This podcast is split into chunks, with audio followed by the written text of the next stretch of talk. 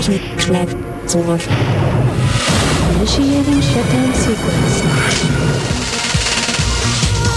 Beherrschen Sie sich, sonst brennt Ihnen eine Sicherung durch. Ah ja, bei Ihnen heißt das, es schließt sich ein Blutgefäß. Das Herz setzt plötzlich aus und Das heißt, die Windschutzscheibe könnte zum Bildschirm mutieren. Niemand darf überleben. Und inzwischen eröffnen nun Computer und Internet ganz neue Austausch- und Informationskontrolle äh, Kanäle über Grenzen hinweg.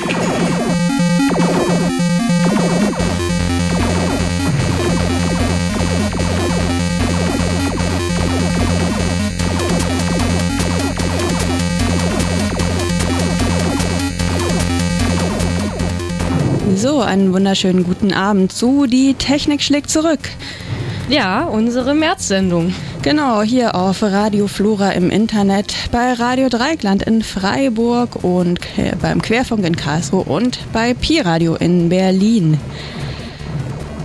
Ja, die Themen heute. Es geht ähm, um das Internet, es geht um die Feinde des Internets, es geht über einen Grundrechtekatalog für das Internet, es geht über freie WLAN-Netzwerke. Wir haben hier einen Gast von der Freifunkinitiative in Hannover. Und ähm, außerdem geht es vielleicht noch um Nanotechnologie und vielleicht noch um eine Speakerin-Plattform. Mal gucken, wie die Zeit so reicht. Ähm, ja, wie immer senden wir hier Creative Commons Musik. Ähm, das nächste Stück ist von ähm, Musetta, Ophelias Song heißt das Stück.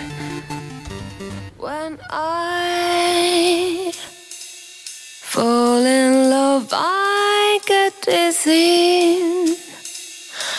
I fall out there just to dish a memory to draw me in. Still can't regret my big.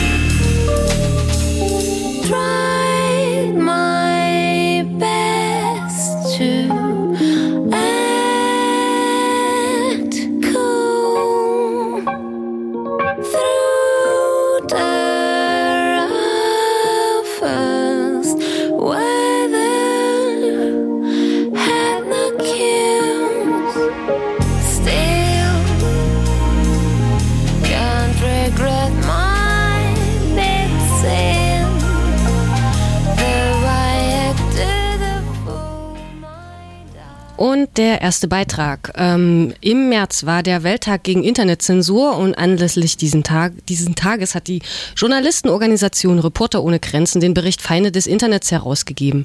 Die Feinde des Internets sind eine Negativliste, auf der sich diesmal vor allem Behörden und Institutionen finden lassen, die nach Einschätzungen von Reporter ohne Grenzen eine zentrale Rolle bei der Überwachung des Internets spielen. Welche das genau sind, darüber hat Radio Korax aus Halle mit Christoph Dreier von Reporter ohne Grenzen sich unterhalten. Zunächst erklärte er, wie die Organisation die Feinde des Internets äh, definiert. Feinde des Internets sind für uns vor allem Institutionen, die sich besonders damit hervortun, die Meinungsfreiheit und die Medienfreiheit im Internet zu behindern, also die besonders aktiv sind äh, bei der Überwachung und Ausforschung ihrer Bürger, aber auch gerade von Journalisten und Bloggern und auch bei der Zensur von Online-Medien. In dem aktuellen Bericht äh, zu den Feinden des Internets haben Sie erstmalig auch den amerikanischen Geheimdienst NSA und den britischen Geheimdienst auf die Liste aufgenommen. Warum? Ja, das ist äh, tatsächlich vielleicht ein, einer der interessantesten Punkte daran, weil man die äh, da nicht so sehr vermutet. Das sind natürlich sonst die Länder, die da häufig vertreten sind, sind äh, ja autoritäre Staaten, Diktaturen, äh, Belarus, Turkmenistan, Usbekistan, äh, Saudi-Arabien, solche Länder. Und dass nun diese Geheimdienste der USA und Großbritanniens dort auftauchen, hängt einfach mit dem zusammen, was man inzwischen über ihre Überwachungsaktivitäten weiß, vor allem durch die Enthüllungen von Edward Snowden. Diese Geheimdienste sind sehr tief im, bei ihren Überwachungsaktivitäten in die Infrastruktur des Netzes eingedrungen und dann haben letztlich das Netz insgesamt, die Infrastruktur, also zentrale Knotenpunkte, zum Beispiel Internetprovider, kompromittiert und damit das Vertrauen in, in dieses Internet als Raum eines freien Ausdrucks und, und der, der Meinungsfreiheit massiv untergraben. Und deswegen glauben wir, gehören sie mit in diese Liste.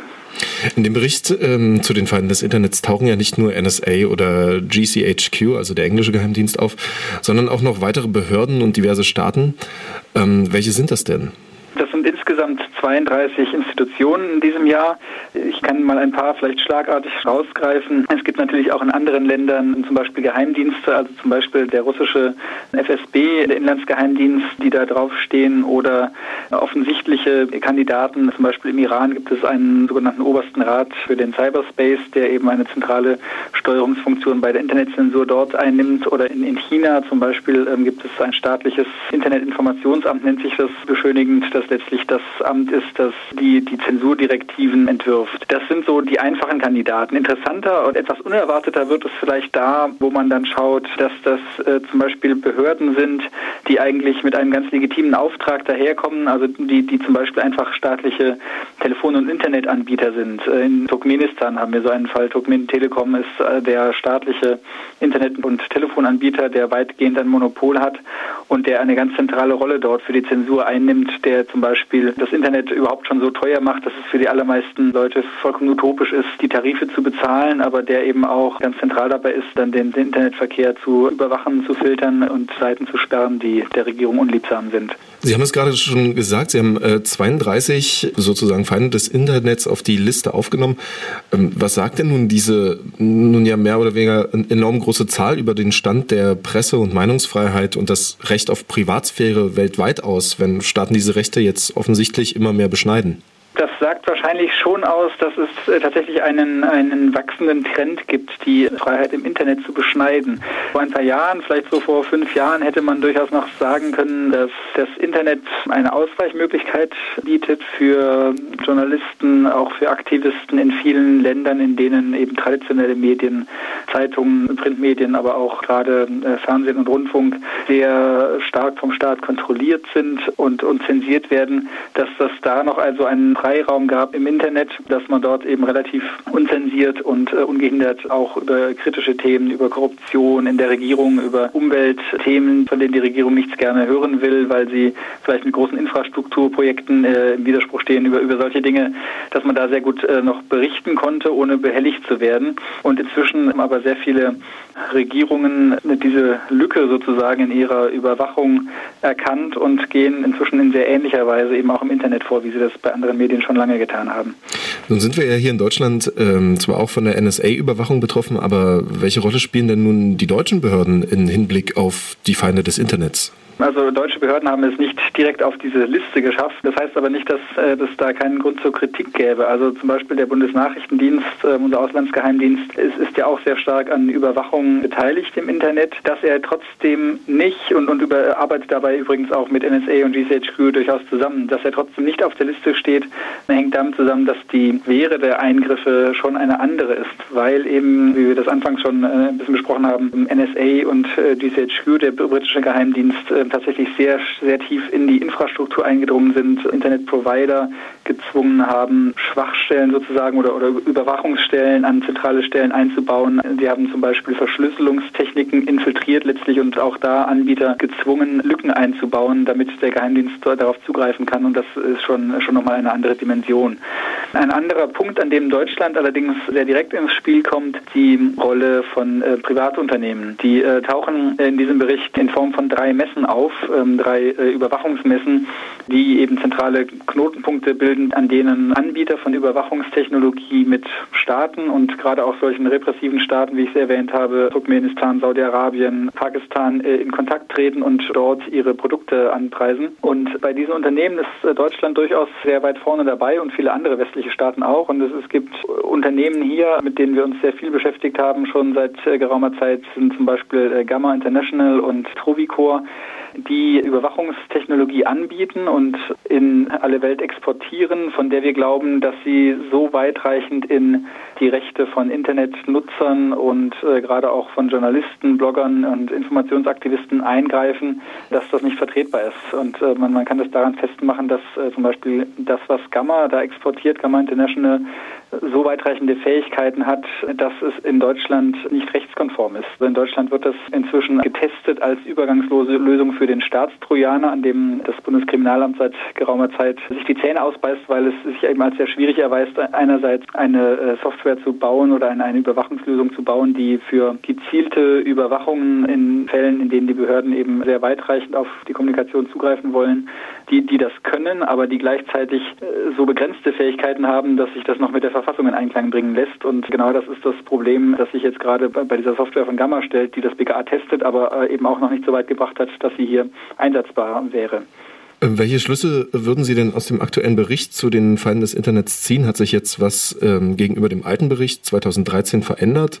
Oder äh, ja, sind irgendwelche Entwicklungen dahingehend zu erwarten, wo äh, auch Feinde des Internets beheimatet sind? Wichtigste Neuerung ähm, beruht, würde ich sagen, auf den Enthüllungen von Edward Snowden über die NSA und äh, GCHQ. Und das ist tatsächlich eine Perspektivverschiebung, weil man eben nicht mehr sagen kann, naja, hier bei uns im Westen gibt es ja keine Probleme und äh, das ist alles in Ländern, von denen man nichts anderes erwartet, weil die Regime dort so äh, finster sind sondern man muss eben sehen, dass, dass auch westliche Länder westliche Regierungen da eine sehr zwiespältige Rolle spielen, dass sie einerseits sich durchaus positiv einsetzen in, in vielen Fällen für den Schutz von Grundrechten, auch international äh, berechtigte Kritik, Kritik üben an anderen Regierungen, aber andererseits sich eben selbst mit solchen völlig überbordenden Überwachungsapparaten hervortun. Und das hat verschiedene Folgen. Eine davon ist, dass eben diese Kritik, die zum Beispiel die USA ja an vielen Ländern üben, in denen Freiheiten massiv eingeschränkt werden, dass die natürlich völlig unglaubwürdig wird, wenn man gleichzeitig sagen kann, die USA stellen unter dem Argument, äh, die nationale Sicherheit zu schützen, den Schutz von Grundrechten vollkommen hinten an. Dann muss man leider sagen, das sind Argumente, die ein Staat wie äh, Usbekistan oder Belarus oder Pakistan genauso bringen kann. Und von daher äh, delegitimiert sich diese Kritik einfach völlig. Und ähm, vielleicht noch ein anderes Beispiel ist Frankreich, das jetzt nicht äh, speziell in dem Bericht auftaucht, aber ähm, auch da sieht man diese zwiespältige Rolle. Einerseits gibt es in Frankreich sehr positive Entwicklungen. Es gab im vergangenen Jahr einen Durchbruch bei dem sogenannten Wassenaar-Abkommen, das das Exportkontrollen für Güter regelt, die sowohl eine zivile als auch eine militärische Verwendung haben. Das gibt es für konventionelle Waffen schon lange und ähm, wir gehören zu denjenigen, die sagen, ähm, da muss man auch solche weitreichende Überwachungstechnologie einbeziehen und äh, gegebenenfalls eben staatlich kontrollieren, damit sie nicht ungehindert in äh, repressive Staaten gelangt. Ähm, und Frankreich hat diese Beschlüsse dann sehr schnell in eine nationale Verordnung umgesetzt, was äh, wir sehr erfreulich und vorbildhaft finden. Andererseits hat Frankreich im vergangenen Jahr äh, zwei dieser drei Überwachungsmessen, die wir hier besonders kritisieren, beherbergt als Gastgeber und sich damit eben äh, ihnen, ihnen damit eine, ein Podium geboten und genau dafür gesorgt, dass die Anbieter solcher Technologie mit äh, den repressivsten Regierungen in aller Welt zusammenkommen. Herr Drey, äh, eine letzte Frage hätte ich noch. Haben Sie Kenntnis davon, inwiefern Proteste und Aktionen gegen die Feinde des Internets bisher erfolgreich waren? Das ist äh, ganz schwierig zu sagen. Ähm, das, das hängt sehr stark von, von den ähm, Regierungen ab, gegen die man sich da richtet. Es gibt natürlich Regierungen, also wenn wir uns vielleicht äh, Nordkorea anschauen als ein Extremfall, das interessiert es sicherlich nicht besonders, wenn wir oder andere sie an den Pranger stellen und, und sagen, das ist Internetzensur, was ihr betreibt und an, anzuprangern. Bei Behörden solcher Staaten wie den Vereinigten Staaten oder Großbritannien glaube ich schon, dass es eine Wirkung haben kann, wenn man das ja, anprangert und darauf hinweist und äh, deutlich macht, dass diese Aktivitäten zu weit gehen. Denn dass das dort so hemmungslos überwacht wird und, und äh, es so ein Klima gibt, ein politisches Klima, in dem man glaubt, ähm, Überwachung und, und Sicherheitsbelange äh, seien ein Totschlagargument und Meinungsfreiheit und Medienfreiheit müssten dahinter, dahinter zurücktreten. Das ist schon einem bestimmten politischen Klima geschuldet und einem, einem Sicherheitsdenken, gerade auch also im Prinzip seit 2001, ähm, aber auch unabhängig davon. Und, und das funktioniert nur, solange es auch von der Bevölkerung geduldet wird. Und ähm, da versuchen wir schon und glauben wir schon, dass man die, die politische Meinung beeinflussen kann und, und versuchen muss, die Menschen zu überzeugen, wieder äh, für ihre Rechte einzutreten und das nicht hinzunehmen, dass sie einfach so erodieren. Und äh, insofern hoffen wir, dass solche Berichte wie unsere, aber auch, auch die Enthüllungen zur NSA und zur GCHQ und ähnlichen Institutionen dazu beitragen, dass Menschen eben sich bewusst werden, äh, dass das nicht irgendwelche abstrakten äh, Dinge sind, die irgendwelche fernen Terroristen betreffen, sondern dass ja unser aller Kommunikation ständig Gefahr läuft, überwacht zu werden und, und dass es jeden betreffen kann. Ja, das war Christoph Dreier von Reporter ohne Grenzen im Interview mit Radio Korax aus Halle zum Thema Feinde des Internets.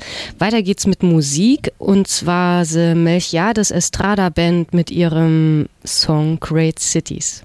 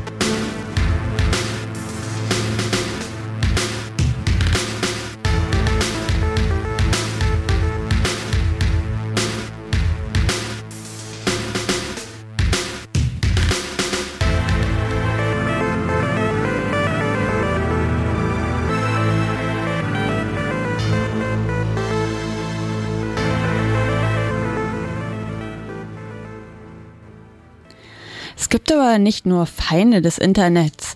Brasilien zum Beispiel denkt gerade über einen Grundrechtekatalog für das Internet nach.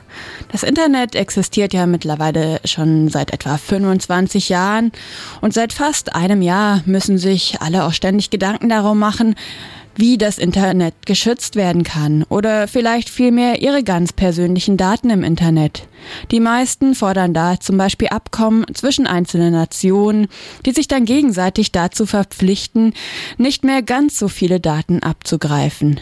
Das sind die mehr oder weniger positiven Effekte, die die große Politik auf das Internet haben könnte.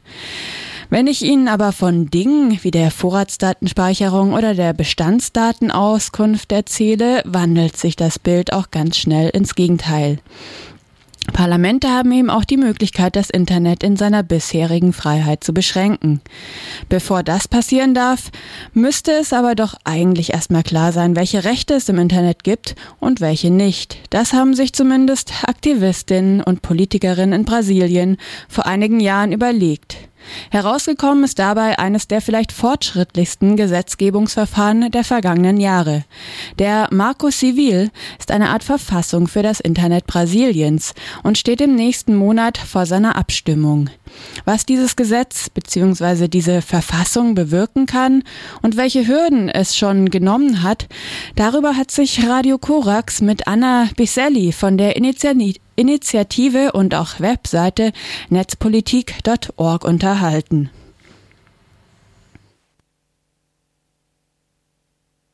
Die Idee hat sich damals entwickelt, als es zum ersten Mal in Brasilien Probleme mit Rechtsprechung zu Online-Problemen gab. Das heißt, es gab damals eine Abstimmung zu einem relativ restriktiven Gesetz, was das Copyright angeht und Dementsprechend haben sich dann Aktivisten zusammengetan und gesagt, das kann eben nicht sein. Wir brauchen eigentlich eine zeitgemäße Rechtsprechung, die auch auf das Wesen des Internets eingeht, dass man eben nicht mehr mit ja, normalen Urheberrechten im Internet einfach agieren kann. Und daraus hat sich dann so eine Initiative entwickelt, die eben gesagt hat, wir brauchen jetzt so eine Internetverfassung. Damals gab es eben im brasilianischen Justizministerium sehr fortschrittliche Politiker, die gesagt haben, sie wollen eine Online-Plattform starten, auf der jeder sagen kann, was ihm an der Internetverfassung wichtig ist. Wenn das jeder sagen kann, kann ich mir auch vorstellen, und so sieht es ja jetzt auch aus, nach fünf Jahren haben da ziemlich viele Leute was gesagt und das Gesetz war ja auch schon einige Male kurz vor der Abstimmung und wurde dann aber doch irgendwie wieder in, ins Rückfeld gereicht und war dann wieder weg. Ähm, wie sieht es denn aktuell aus? In ein paar Wochen oder in einer Woche soll es abgestimmt werden. Ist diese Idee von einer Verfassung des Internets immer noch so positiv, wie sie ja eigentlich klingt oder was hat sich da geändert über die Jahre? Die Abstimmung ging bis Ende 2009. Da gab es auch 800 Antworten und Kommentare, die dann zusammengefasst wurden. Aber dann hat man ein Jahr später, nämlich im September 2010, das Problem gehabt, dass in Brasilien neu gewählt wurde. Und das war auch eben der Punkt, wo das Ganze so ein bisschen auf Eis gelegt wurde, weil man plötzlich auch ein anderes Kulturministerium hatte und jemanden, der eben sehr, ja, ein bisschen rückschrittlich zum Internet gedacht hat und das eben nicht weiter verfolgt hat. Das kam eben erst wieder dadurch, dass durch die Enthüllung von Edward Snowden eben bekannt wurde, dass auch in Brasilien massiv abgehört wird. Aber in der Zwischenzeit ist eben einiges passiert, nämlich durch eben die Neuwahlen kam es eben auch dazu, dass plötzlich Lobbyvertreter und Telekommunikationsanbieter das Gesetz aufweichen wollten, weil es eben für sie Nachteile gehabt hätte, weil sie eben dann nicht mehr teure Spezialdienste verkaufen können, die ihnen zusätzliche Einnahmen einbringen, weil in dem Gesetz steht, dass die Netzneutralität wichtig ist. Das heißt, dass im Internet jedes Datenpaket mit der gleichen Geschwindigkeit durchgeleitet wird und es eben nicht mehr sein kann, dass jemand, der für sein Internetfernsehen extra Geld bezahlt, das schneller bekommt als jemand, der einfach einen Stream auf YouTube schaut zum Beispiel. Hm. Also so eine Verfassung des Internets, die ähm, ist in meinem Kopf noch relativ vage, denn das Internet ist natürlich was, was eben nicht nur ein Land affektiert, wie eben Brasilien, wo das dann passieren soll, sondern eben doch ein Netz ist, was die ganze Welt umspannt und doch ja eher auch ein chaotisches und eigentlich sehr, sehr freies Prinzip ist. Wie kann denn so eine Idee, dass man das Internet reguliert mit einer Verfassung eigentlich mit dem Prinzip des freien Internets übereinstimmen? Das ist natürlich erstmal schwierig und da gab es auch einen sehr strittigen Punkt in Brasilien. Zum einen natürlich, man kann brasilianische Internetanbieter zu Sachen verpflichten, das ist der einfachere Teil. Aber es gibt ja auch zum Beispiel Dienste wie Facebook und Google, die eben international agieren und da wollte Brasilien was machen. dass nämlich diese Anbieter zum Beispiel die Daten in Brasilien speichern müssen. Das heißt, wenn ich dann ein Facebook-Konto in Brasilien hätte, dann wäre Facebook dazu verpflichtet, das auf einem Server in Brasilien zu speichern. Und das gab eben einige Probleme und auch Gegenstimmen, weil das eben auch dazu führt, dass die Daten von der brasilianischen Regierung einfach leichter einsehbar sind. Man kann sie dann vielleicht nicht mehr so einfach von anderswo überwachen, aber dadurch umso besser im eigenen Land. Das heißt, man hat immer Schwierigkeiten zu sagen, hier ist jetzt die Grenze unserer, ja, unserer nationalen Einflusssphäre und der internationalen Sphäre. Hm.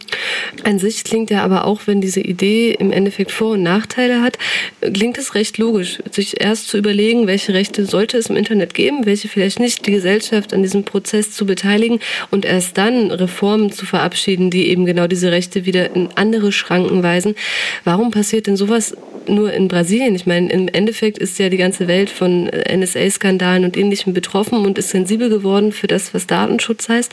Wieso ist gerade die Idee in Brasilien aufgekommen und welche Konsequenzen hat die vielleicht auch auf die umliegenden Nationen? Ja, eigentlich ist äh, das keine so richtig exklusive Sache von Brasilien, sondern ich denke, Brasilien ist einfach momentan am weitesten oder es geht schon am längsten, sondern wir haben ja auch gerade in der EU soll ja eine neue Datenschutzgesetzgebung kommen und es gab ja auch letztes Jahr mit Deutschland zusammen von Brasilien einen Antrag, eine UN-Resolution zu verabschieden, die eben die Grundrechte, die wir schon haben oder die schon formuliert sind, auf das Internet übertragen sollen. Das heißt, die Idee ist da, aber da das eben schwierig ist, das Internet als lose Struktur wirklich zu regulieren und zu sagen, das sind Gesetze, ist es sehr schwierig. Man kann im Endeffekt nur so eine Art Verhaltenskodex international aufstellen, was man im Internet tun sollte und was eben nicht.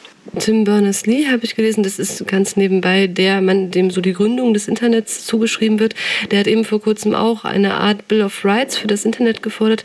Du hast es gerade schon angeschnitten, aber wie realistisch ist es denn da, wo zum Beispiel eine EU sich eine eigene Datenschutzreform gibt und die USA wieder ganz andere Regelungen für den Umgang mit Daten und eben auch mit den Konsequenzen auf das Internet hat. Wie realistisch wäre sowas vielleicht eine in Anführungsstrichen weltweite Internetverfassung zu verabschieden? Ich denke, es wäre realistisch, dass die verabschiedet wird. Es wäre wahrscheinlich sehr schwierig zu kontrollieren, dass die auch eingehalten wird. Gerade bei Datenschutzgesetzgebung ist es wahrscheinlich, dass es irgendwann so kommen wird, da es eben auch wirtschaftliche Faktoren sind. Das heißt, wenn die EU zum Beispiel sagt, in unserer Datenschutzgesetzgebung steht, dass amerikanische und generell ja quasi außer EU-Länder sich daran halten müssen, dass sie, wenn sie Dienste bei uns in Europa anbieten, dass sie sich an unsere Datenschutzregeln halten, dann müssen die Dienste das tun, um eben weiterhin ja in Europa Geld verdienen zu können. Und dementsprechend wird es irgendwann sicherlich zu einer Angleichung kommen, weil eben die Märkte auch global sind. Dementsprechend müssen die Marktbedingungen ja auch zumindest vergleichbar und ähnlich sein. Das war Anna Biselli von der Initiative Netzpolitik.org. Entschuldigung, die auch diese die spannende Webseite Netzpolitik.org ähm, betreiben. Ähm, ja, es kam ja in dem Beitrag das Thema Netzneutralität hoch. Das ist ja, wie auch schon da erwähnt wurde, auch auf europäischer Ebene gerade heiß diskutiert. Es wurde letzte Woche, glaube ich, im Industrie- und Handelsausschuss des Europaparlaments ähm, abgestimmt darüber. Und äh, da ging eben äh, die Abstimmung gegen die Netzneutralität. Die nächste Abstimmung findet dahingegen im Parlament, äh, im Plenum des Europäischen Parlaments Anfang April statt. Ähm, es gibt so eine Initiative, SaveTheInternet.eu. Da sind diverse europäische ähm, Bürgerrechtsorganisationen, netzpolitische Organisationen haben sich da zusammengeschlossen und diese Webseite zusammengebastelt und, und fordern eben dazu auf, die Parlamentarier zu kontaktieren und ihnen eben zu sagen, dass, falls ihnen äh, euch ähm, Netzneutralität wichtig ist, ihnen das einfach zu sagen, was wohl manchmal auch was bringen könnte bei diesen Parlamentariern. Genau, soweit zur Netzneutralität. Ähm, weiter geht's Mus mit Musik ähm, von Synth Harmony, das Stück Dark Mind.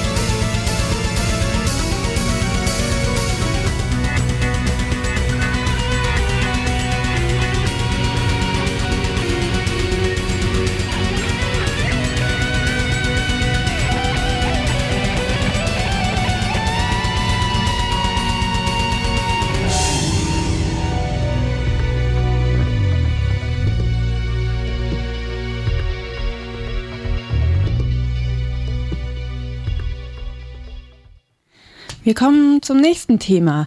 Freifunk will Internet für alle umsonst und überall per WLAN-Netzwerke, das Ganze vermescht.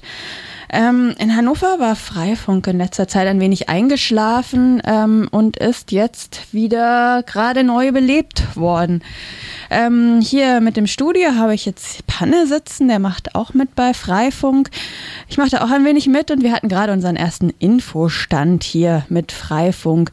Kannst du mm, kurz beschreiben, was Freifunk genau will, was das ist?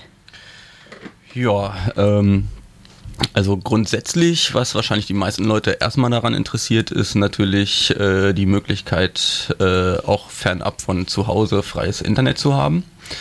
Äh, das wollen wir dadurch erreichen, dass eben möglichst viele Leute natürlich äh, ihren Internetanschluss zur Verfügung stellen, äh, um den zu teilen. Äh, eine andere, meiner Ansicht nach fast wichtigere Sache, äh, also mir persönlich, äh, ist halt äh, ein vom eigentlichen Internet unabhängiges Netzwerk zu schaffen, äh, so dass quasi äh, ganz Hannover untereinander kommunizieren kann, äh, einfach nur von WLAN zu WLAN, ohne äh, tatsächlich äh, dafür das Internet zu brauchen. Wie kann das denn funktionieren, so ganz hier ohne Kabel? Ähm, wie kommunizieren die dann untereinander? Naja, ähm, man stellt sich dafür einen Router hin, der, sorry, äh, wird mit einer bestimmten Software ausgestattet. Da müssen wir uns hier in Hannover übrigens sehr bei den Lübeckern bedanken. Die Lübecker Freifunker haben eine sehr schöne Software entwickelt, die wir für Hannover nur angepasst haben. Ähm, diese Software, die kann halt die Router untereinander äh, vernetzen, vermeschen. Das heißt, wenn zwei verschiedene Freifunkrouter äh, einander in Reichweite sind, dass sie halt miteinander funken können, dann reichen die sich eben diese äh, Internetpakete äh, direkt durch, statt sie eben erstmal ins Internet leiten zu müssen. Hm. Und was, was wären denn so Anwendungsbeispiele? Also was, wie will man sich denn mit allein einem WLAN, ohne jetzt irgendwie tollen Sachen im Internet, wie, was weiß ich, die sozialen Netzwerke und Kram, wie will man sich, wie will man denn da kommunizieren?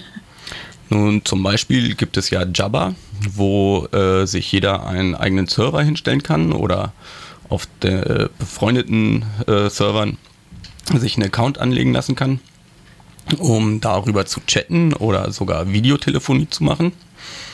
Ähm, man könnte natürlich so auch lokale Radiosender betreiben im Internet. Ähm, letztendlich kann man sogar E-Mail und eigentlich alles, was über Internet läuft, kann man auch äh, in diesen Netzwerken laufen lassen, ohne dabei über einen Internetprovider gehen zu müssen. Hm, also ziemlich unabhängig von den ganzen großen Providern. Ja, ähm, unabhängig und dezentral. Das heißt, äh, so ein stadtweites Netzwerk, wenn das erstmal soweit aufgebaut ist, das könnte natürlich auch nicht mehr einfach von irgendjemandem abgeschaltet werden. Das ist halt autark. Das ist unabhängig von, äh, von, von Internetprovidern und äh, von irgendwelchen Great Firewalls. Ähm, ja. Hm. Nichtsdestotrotz ist ja schon so das Internet auch ganz cool. Also es gibt einfach schon auch ganz spannende Sachen jetzt außerhalb der Stadt. Ähm, da war ja das Problem, weshalb hier in Hannover zum Beispiel das Freifunk, was es früher eben auch schon mal gab, so ziemlich dann eingeschlafen ist, die Störerhaftung, also dass ich quasi selber verantwortlich bin, was über meinen Internetanschluss passiert. Ähm, wie geht ihr denn jetzt damit um?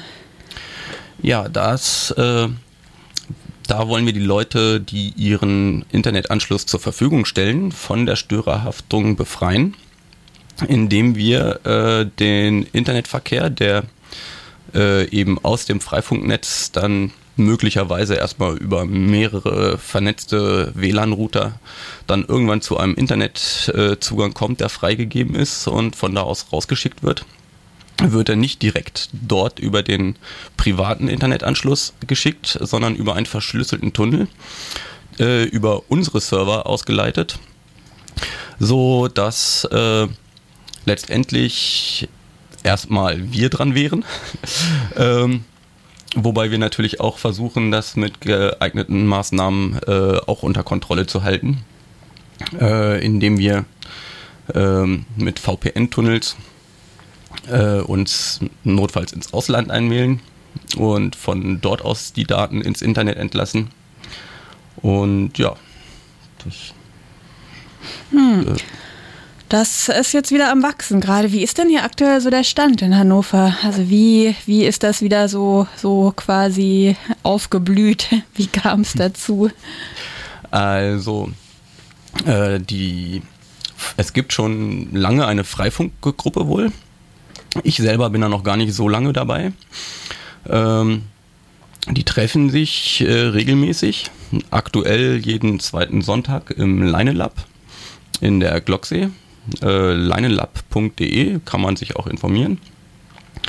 Ähm, und in den letzten zwei, drei Monaten sind da wieder viele interessierte Leute dazu gestoßen, die sich da auch sehr engagieren und das Ganze großartig vorangebracht haben. So dafür, dass das schon fast tot war quasi, äh, ist jetzt das gerade wieder gut am Wachsen. Und ich hoffe, dass das so weitergeht und wir vielleicht mit letztendlich auch eurer Unterstützung da draußen äh, bald wieder hier ein möglichst flächendeckendes Netz in Hannover aufbauen können. Wie, wie sähe denn so eine Unterstützung? Was, was können quasi die Leute, die da draußen jetzt zu Massen zuhören, tun, wenn sie auch Bock haben, da mitzumachen, das zu unterstützen? Nun, letztendlich braucht man halt so einen Router mit dieser Freifunksoftware.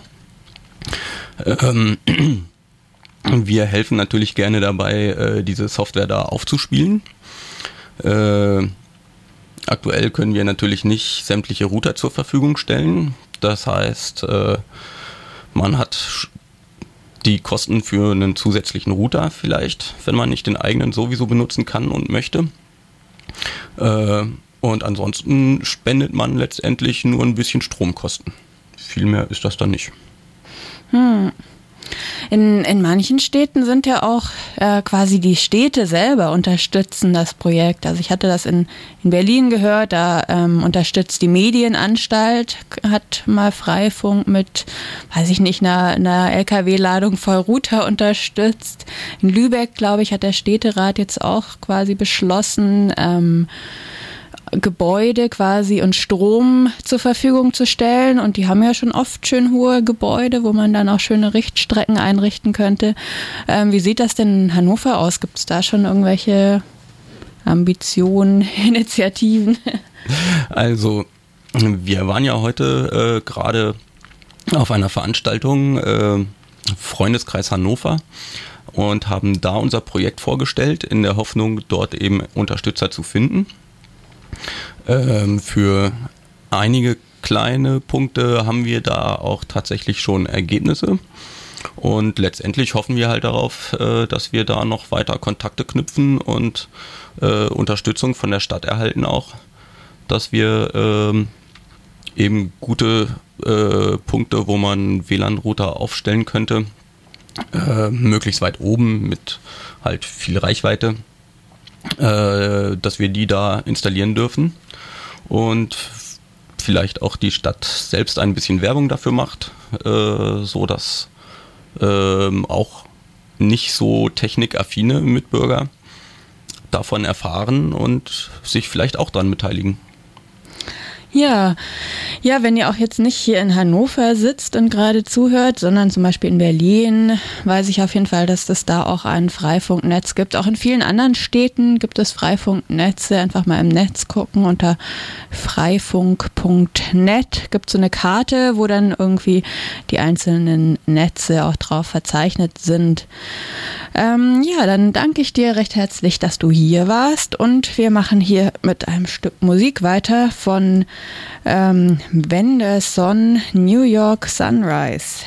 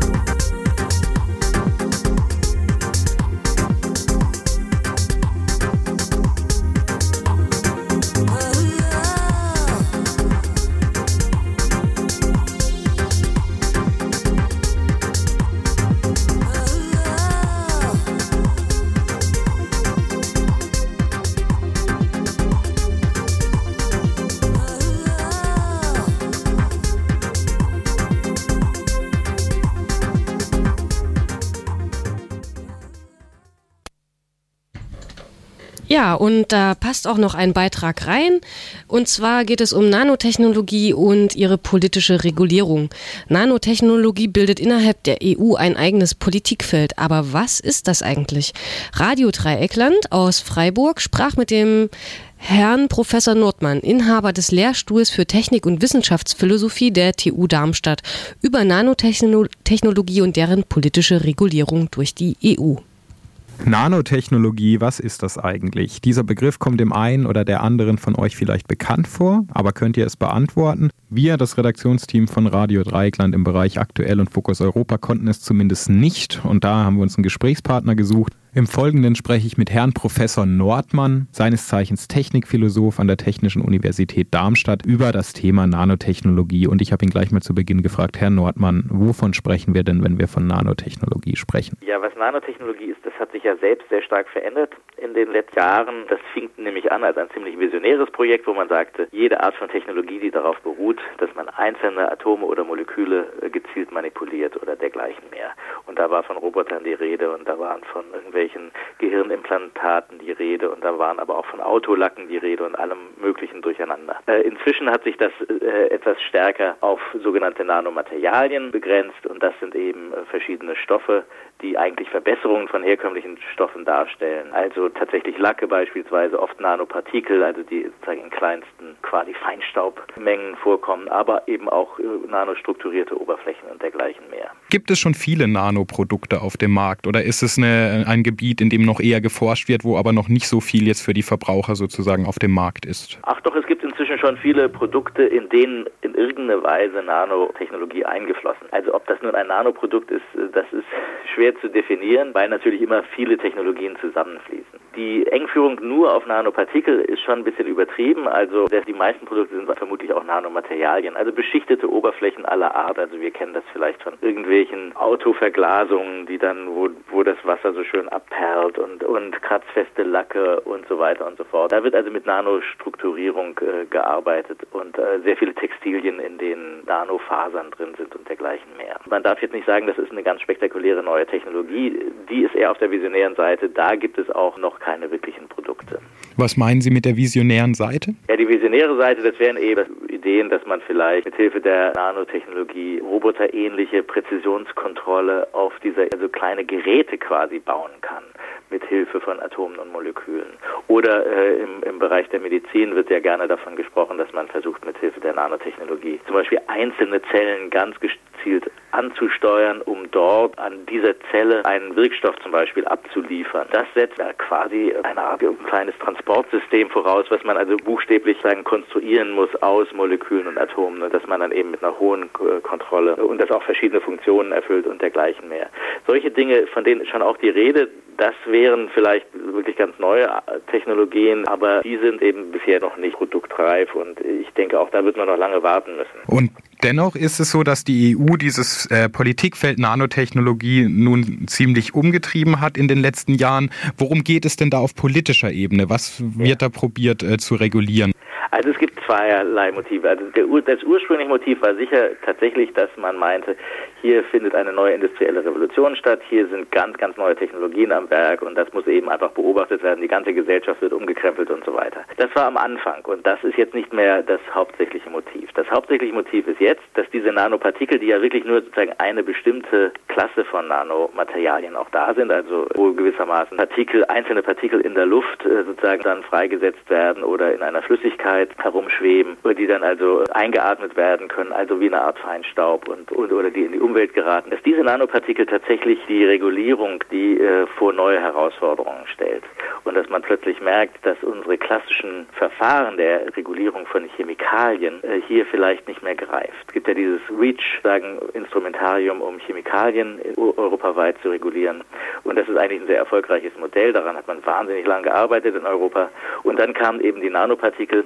und, und es zeigt sich, dass die, diese Partikel eben nicht einfach wie ein chemischer Stoff äh, reguliert werden kann. Es geht jetzt nicht darum, äh, man kann die Toxizität zum Beispiel nicht beurteilen, indem man einfach nur die Zusammensetzung äh, dieses Stoffs betrachtet, sondern die Größenordnung macht hier eben tatsächlich sehr viel aus und je nachdem, wie groß genau dieses Nanopartikel ist, hat es vielleicht andere Eigenschaften und da könnte eben vielleicht auch auch äh, äh, eine gefährliche Eigenschaft dabei sein. Und wie kriegt man das nun eigentlich raus? Wie kriegt man das in den Griff? Haben wir da genug Wissen? Und ab welchen Mengen müsste man das regulieren? Können wir das überhaupt genau charakterisieren? Und so weiter und so fort. Da gibt es eben tatsächlich ganz interessante Probleme, die sowohl die Politik als auch die Wissenschaft vor eine gewisse Herausforderung stellen. Jetzt haben Sie schon die Toxität angesprochen. Was sind denn Bedenken gegenüber der Nanotechnologie? Worin sieht man Risiken und unkalkulierbare Folgen? Die Bedenken kann man vielleicht so zusammenfassen, gefragt wird, könnte es sich hier um sowas ähnliches wie Asbest handeln. Also wäre es immerhin denkbar, dass bestimmte Nanopartikel, die ja vielleicht auch eine bestimmte äh, geometrische